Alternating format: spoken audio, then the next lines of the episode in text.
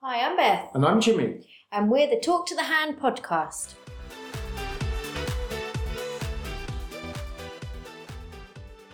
Hi, Jimmy. How's the man flu? I am on the road to recovery. I think the support you gave me last episode has really helped me on my way, and I think I'm going to make a full recovery, so thank you for asking. I am so relieved. Are you going to be all right to lead this one? I am indeed. Who have you got for us today?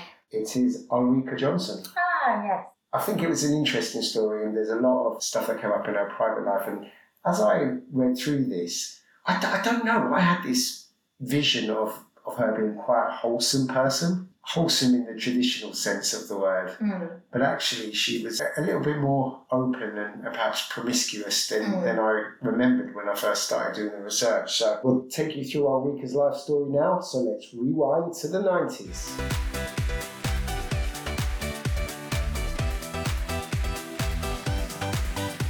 Ulrika Jonsson was born in August the sixteenth, nineteen sixty-seven in Sweden, and had a childhood marked by personal and cultural transitions. She grew up in a family that experienced divorce and relocation, and her formative years laid the foundation for her eventual journey into the media world.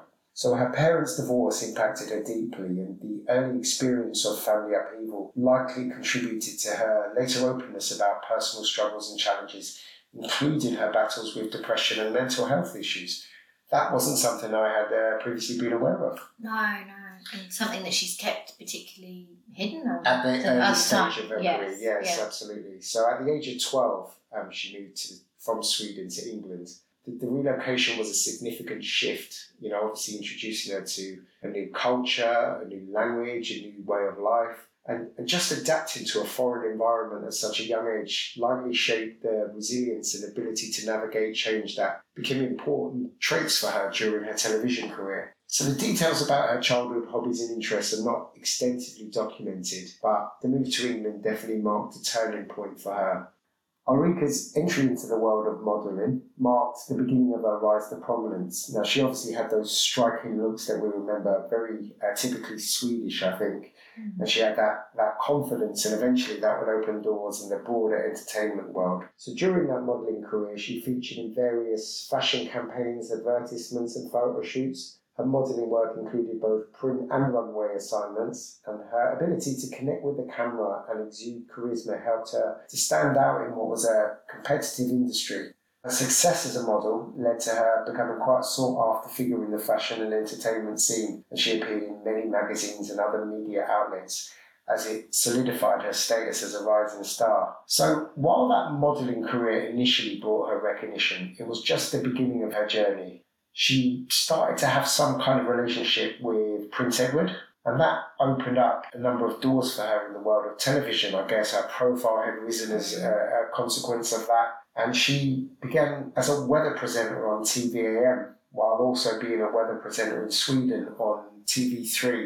At the same time? Yes. Oh, wow. Well, I suppose it was that. About five minutes work, wasn't it? To the weather. But I thought they have to do all their research as well to be done in two different countries. Hmm. Well, I'm not sure how much background she had in meteorology, but she certainly did the presenting of it, because mm. I do remember that. Yes, but yeah, as I say, I'm not sure how much of the science behind mm. it she was she was involved in. But in nineteen ninety, she married cameraman John Turnbull. Then she began to make guest appearances on various T V shows, and that had come from her appearance as a, a weather girl. Her early experiences on television provided her with a platform to showcase her personality and her communication skills. She appeared in the French film The Annunciation of Marie in nineteen ninety-one, and although the co-presenting role in B B C's short-lived daytime T V show Who's Bluffing Who did not last long, her ability to connect with audiences and exude confidence on screen did catch the attention of producers and casting directors. And then it led to her having one of her breakthrough moments, and that was as co-presenter on the popular British show Gladiators. Yeah. So you were a fan of Gladiators. Yeah, I was. It's, it's good. It's quite strange because that programme, it is making a comeback now, but even the original episodes, they do last the test of time because mm. our children mm. have gone through and we, watched, we watched it, haven't we? And yes. they, they've really enjoyed it. That's a show that certainly had that longevity. Mm. The show itself, if you, you're not familiar with it, it featured contestants competing against a team of gladiators in various physical challenges and garnered a substantial following.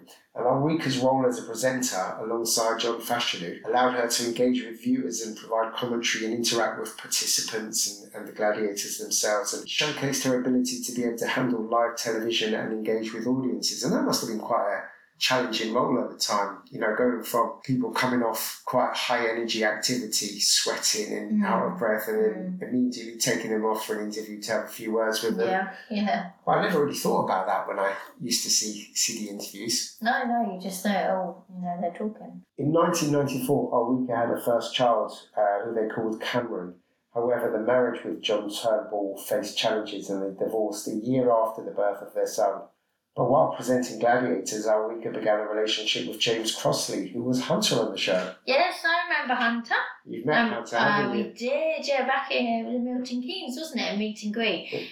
But the height difference was a bit of a thing, wasn't it? Oh. I'm I'm only five foot two, and Hunter's, what, he's over six foot. He was, yeah, well over six yeah. foot.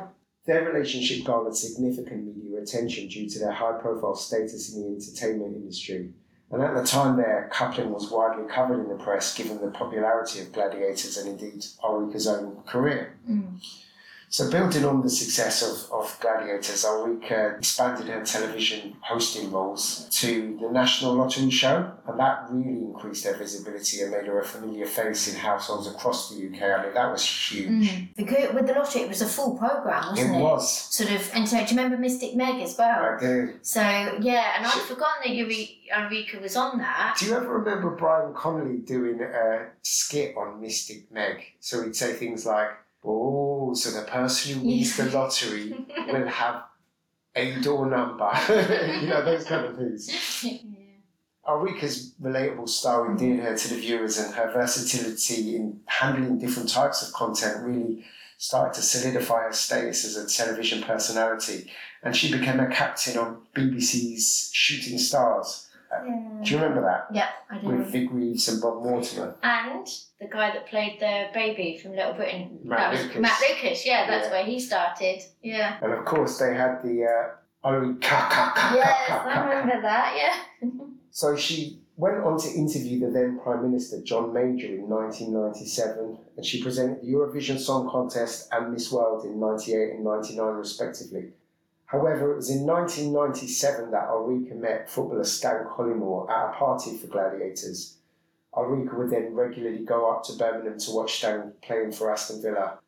Now, this relationship went on to have some difficulties. Um, I do remember reading that Stan Collymore's version of events was, at the party, they'd not actually spoken, but he left his number with one of the staff okay. and asked them to pass it on to Ulrika. Yeah.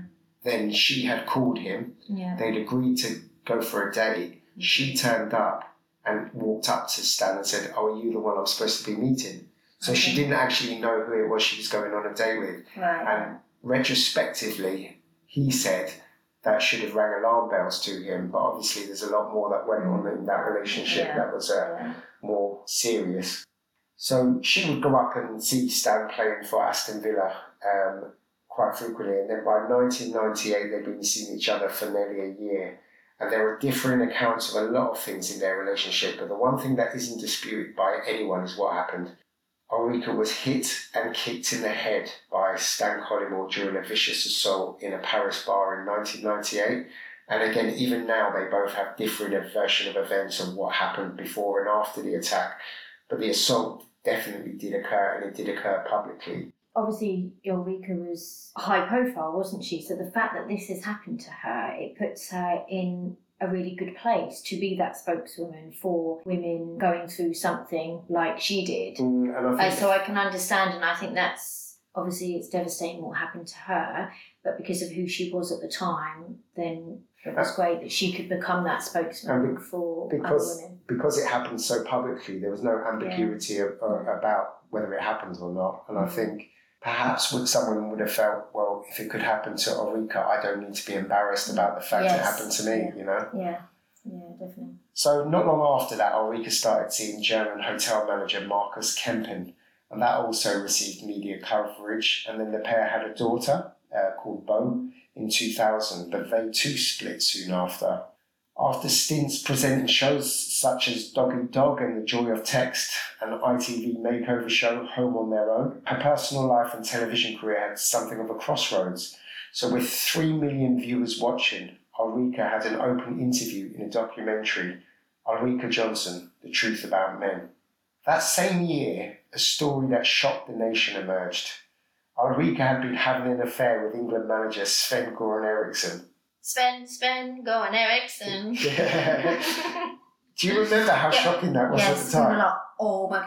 Because it's not even that they were caught as a one-off. She'd been having an affair with him. Absolutely, but you She's would never have never pictured put them the together. Them. Never, and yeah, no. Fair play to Sven, though. There were nineteen years between the pair, and Sven had been in a relationship, or was I currently know. in a relationship with Nancy Dell'Olio, and it was reported that Ulrika had given him an ultimatum, which she later denied that that had happened. Yeah, okay. But I think Sven was always a little bit scared of Nancy Dell'Olio. Yeah, I, I think I think anyone would yeah, be scared. Yeah, fair play so. to her, because again, she she's someone who's made her path in the world, and she was a lawyer, wasn't she? She was, so, and she just yeah. refused. She, she yeah. acknowledged that there'd been an affair, as I recall, mm. but she Sven's not going anywhere. Yeah, that's it. And Sven mine, kind of nodded yeah. like a little puppy dog. Many years later, Ulrika was still referencing it in interviews and articles she was writing, and she said she was trying to forget about it because sex was about as exciting as assembling an IKEA bookcase. Why would you say that? I just like, think it's crass. Point? Very, very crass. And it, there, there was a, a couple of things like that that just made me a little... Anybody looking at Sven-Göran Eriksson, what are you expecting in bed? Yeah. Just being honest but, about it. But also, it... points to sort of what were her motivations it, then. Absolutely. And if you think like, about what Stan Collymore did say yeah, about her. Yeah. It, yeah. And I, if we go on to the, the, what happened next. Mm. So she met Lance Gerard Wright in two thousand two on an I T V reality show, Mister Wright. Mm. The premise of the show was that there was a whole bunch of women, single women, mm. competing against each other to win a romance with him. Mm. Now, Ulrika was presenting the show, but she ended up with him, which really annoyed yeah. the, the yeah. contestants. And they did go on to get married in August two thousand three, which was on her thirty-sixth birthday. Mm. And they had a daughter in two thousand four, but they too ended up divorcing two years after that. So Ulrika claimed in her two thousand two autobiography that she was raped by a well-known T V personality when she was a nineteen-year-old secretary in nineteen eighty-eight, but she did not name the man or report it to police. Do you remember Gosh, this? Yes, I do. I do. So journalist Matthew Wright named presenter John Leslie as the alleged rapist live on air, and it effectively ended his career. He lost his two hundred forty thousand dollars a year contract job on This Morning. Yeah. And they replaced him with... Philip Schofield. Indeed. There were also pictures of John Leslie that emerged of him doing cocaine, and a sex tape leaked of him in a threesome with his then-girlfriend Abby Titmuss. Yeah. And that certainly didn't help from a career perspective, although it didn't do any harm to Abby Titmuss's career. But John Leslie was never charged for rape, and Ulrika has never confirmed nor denied whether it was him who did it. And again, from both sides, I would say, if he did do it and it was John Leslie, surely you should confirm it was, because there have been other sexual mm. accusations against John Leslie, which he's been cleared of. Mm. But if there was one that was unrecorded as such, you should yeah. say it. And if he didn't do it, if it wasn't him, she's... basically contributing to ending the career of someone who had yeah. nothing to do with what he's yeah. been accused of. And she's got the power to do either of those yeah. things. She's a spokesperson for domestic violence, yeah. so she's obviously got the ability to be articulate in the way that she converses on in, on sensitive subjects like this, mm. as difficult as it is. But she did bring it up, so she's able. She wanted that in the public domain, or she wouldn't have wrote it in her autobiography. No, but and that, that's smart. I've got two things to say. The fact that she has said that in her autobiography, she must know people aren't going to ignore that. So what was her reason for doing that? If she's going to, if she's put it in, she needs to follow it up. You know, you can't just say, I was raped, and then not expect anything to come back on mm. it. So the fact that she's still not confirmed or denied it, like, what's the point in saying it if you're not willing to see it through? My other point is... Sorry, just on that yeah. point then. Yeah. If you were being really cynical, yeah. you would say she's writing an autobiography and a headline like that is going to sell. It's finding that balance, isn't it? Because she, she seeks attention, and she has clearly see, sought attention through various stages of her career. Yes, yeah. But we also know factually that she's also had some horrible things happen to her. Yes, yeah. So it's difficult. I'm um, sorry, what was your second point? The other thing was Matthew Wright. What happened to him afterwards? Because he can't name someone. Where was his information for naming him? Well, there's loads of information that people in the know are aware of, but that these days yes, gets published out on Twitter, doesn't and we it? Know that with Hugh Edwards and um, Philip Schofield. But what I'm saying is nothing happened to this. It wasn't like those other two things where they've come out and admitted it, and then it's like... Well, John Leslie happened. Decided not to take legal action against Matthew Wright after he oh. blurted out his name in connection with it. But John Leslie's career was in, in tatters at yeah. the time. Yeah. Um, he has made a comeback of sorts, but it's nothing like Not the level that he was operating yeah. at at the time. In among the furore of, mm. of that allegation, Ulrika made appearances on Comic Relief Does Fame Academy and on Come Dine With Me. Mm. So in two thousand seven, she went on Dancing on Ice, and she got the boot in week three, finishing ninth. She then did a show called Ulrika, Am I a Sex Addict? And then she did bits and pieces on shows such as Would I Lie to You and Piers Morgan's Life Stories. Yeah. So at the moment she seems to be participating in television, but not really the central host star no. that she would have been in the nineties. Mm. She married for a third time in two thousand eight to American Brian Monet. They had a son named Malcolm that year, and the relationship was lower profile than many of Ulrika's earlier relationships. It was announced in two thousand nineteen that they had divorced. Oh, okay. A year after she'd married him, in two thousand nine, she joined Celebrity Big Brother, and she won. Yes, yeah, I remember that. So that obviously shows popularity was still there. Well, I, I don't know. I think Celebrity Big Brother, sometimes the public can be quite antagonistic. Mm-hmm. I guess on all reality shows. Do you remember when John Fashanu was, was on The Jungle? Jungle, yeah. And he had every phobia under the sun, and day in, day out, they were voting. We were just voting, weren't we, for him to do the task? Now, Ulrika was not popular among the housemates, and they voted her up for eviction every single time that they had a vote. So a part of me does wonder whether that was just the, the British public. Yeah, yeah, getting behind her just to annoy everyone else. That dark and new sense of humour, I think. Yeah. So she managed to get one hundred seventy-five thousand pounds to go on the show. So I don't know... Her fame had obviously diminished, but maybe she was seen as a catch because she was someone who perhaps wouldn't be thought of as going on that show. And also, Celebrity Big Brother would be thinking about all the things that she could talk about, the Sven, mm. um, Gladiators. Well, they wouldn't have been able to do much about the allegations no. in her autobiography because they would have been subject to legal silence. She did go back to Shooting Stars for the two thousand nine relaunch, but the programme didn't do quite as well as it had done the first time around. And I think that's an example of where sometimes, you know, these shows, it's great to see them back because we have a love for them in the nineties. But actually, we're older, we're in different... The people that watched them back in the nineties are now in different places. I, I think and unless you can capture the new audience, that new generation, some of those shows don't work. I think it's the format sometimes yes. that can make a difference. I think if... Sometimes there's a one-off or a two-parter mm. and it can work quite well, but I think when they come back and it's just as the series was another season, yeah. I, I think then sometimes it struggles, doesn't it?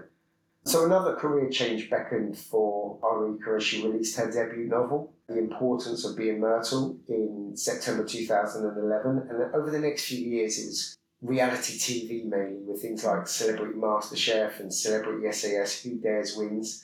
And I think, again, there's one part of you that would say just the desperation to stay on telly. But yes. there's another part of you that would say, well, I'm sure she's got bills to pay and mouths yeah. to feed, so yeah. she has a right to work. She has cruelly been dubbed four by four um, by the media because she'd had four children by four different men, and she now lives in Oxfordshire. Yes. She pops up on the news now and then, and it's usually commented on some sex scandal or releasing a naked or near-naked picture of herself. Yeah. Her son has said he gets teased about it, but she feels it's her body to do with what she wants. She makes quite a few what the papers call X-rated confessions, but it all does feel a little bit desperate. It's almost regularly trying to cash in on the relationships and affairs she had in the past. The last I really heard from her, she was pitching herself as a potential host for a middle-aged Love Island type uh, show. Yeah, yeah. Do you think that would work? I think it would, but I think I've heard Davina McCall might be presenting something Apparently like that. Apparently they were the two. Yeah, in uh, Davina McCall all the way. I'm not sure who suggested Davina McCall, but I think Ulrika suggested Ulrika. um, but last year she did confirm she'd been diagnosed with arthritis several years before, and she said she's getting close to needing a hip replacement. Said it was quite uncomfortable when she slept and things like that. She has been on a couple of televised dating shows since, but remains single. Right, okay. Why why does it have to be televised dating shows? Why not do it away from the cameras for a while? But maybe she's doing see... it for the cameras rather than for the romance. Actual... Is she happy? I don't know. Mm. I don't know. It's, in some of the research that we've did, we've done in the past, you can really get a picture for whether mm. the person's in a better place mm. or not a better place. I can only, I can't speak for Ulrika, but I can give you my opinion, and that mm. is that I don't think she is. I think she's struggling, as many people who make uh, the at least the early part of their career from their looks. Mm. And as she's getting older, the body doesn't work as well. She obviously yeah. did a lot of things around sex, and I guess that gets harder to sell when you're fifty-six years old. Yeah, yeah. So I think yeah. she's probably struggling a bit with that. Her kids are growing up, though, and I'm sure that must be... They are, yeah. And a podcast that I like, White Wine Question Time, Kate Thornton, Ulrika's been on that, oh, right. talking about her family and obviously living in Oxfordshire and stuff. So, how did she seem on that? Yeah, no, she seemed she seemed as if she was happy. She knew where she was at a time in her life now, and it's all about her family, all about her children. But I think she's someone that needs she needs to be needed. Yeah, I mean, she is certainly still posting those pictures of herself. Yeah. But then, why not? I guess that's the era we live in. Uh, I don't really see there's no, a great deal no, wrong with it, no, but no. as I say, and at her age, if she can do it, if that's what she's comfortable with, but is she doing it because she really enjoys it or because that's all she thinks she can do? That's a good point.